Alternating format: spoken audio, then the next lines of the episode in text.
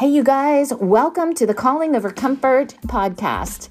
I'm Francine Ivey, your host, and I am so excited about this upcoming podcast. So let me just give you a little background, be a little vulnerable here. It's probably going to be messy. It's probably going to be raw.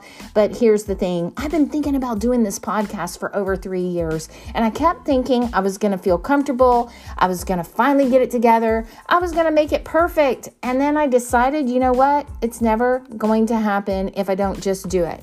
So expect messy, but expect fun. And always expect to leave here empowered, motivated, inspired, because this one thing I know, you have a call of God on your life, and I believe in you.